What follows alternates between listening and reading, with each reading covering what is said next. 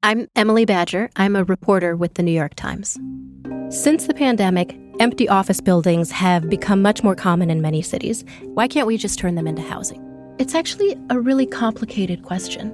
To answer this question, you have to find a developer trying to turn an office building into apartments, ride a rickety elevator to the 30th floor of a construction site to see the interior guts of a building finds an expert in incandescent light bulbs who can explain to you how they fundamentally change office buildings.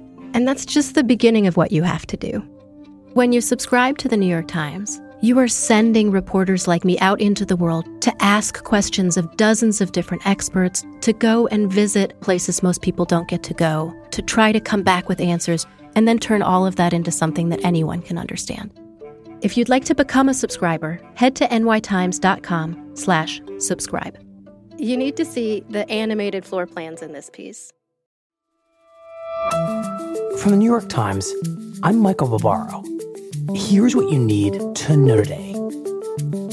On Wednesday, President Biden ordered U.S. intelligence agencies to investigate the origins of the coronavirus.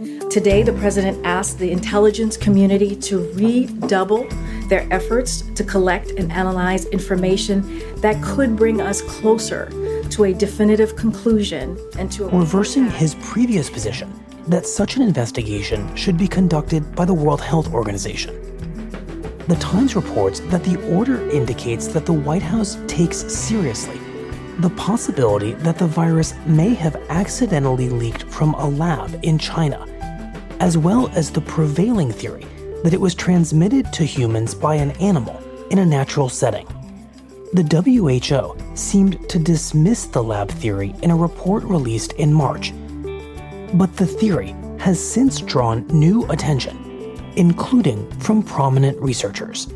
Getting to the bottom of the origin of this pandemic will help us understand how to prepare for the next pandemic and the next one.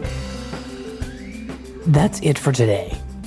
I'm Michael Barbaro see you on Tuesday after the holiday.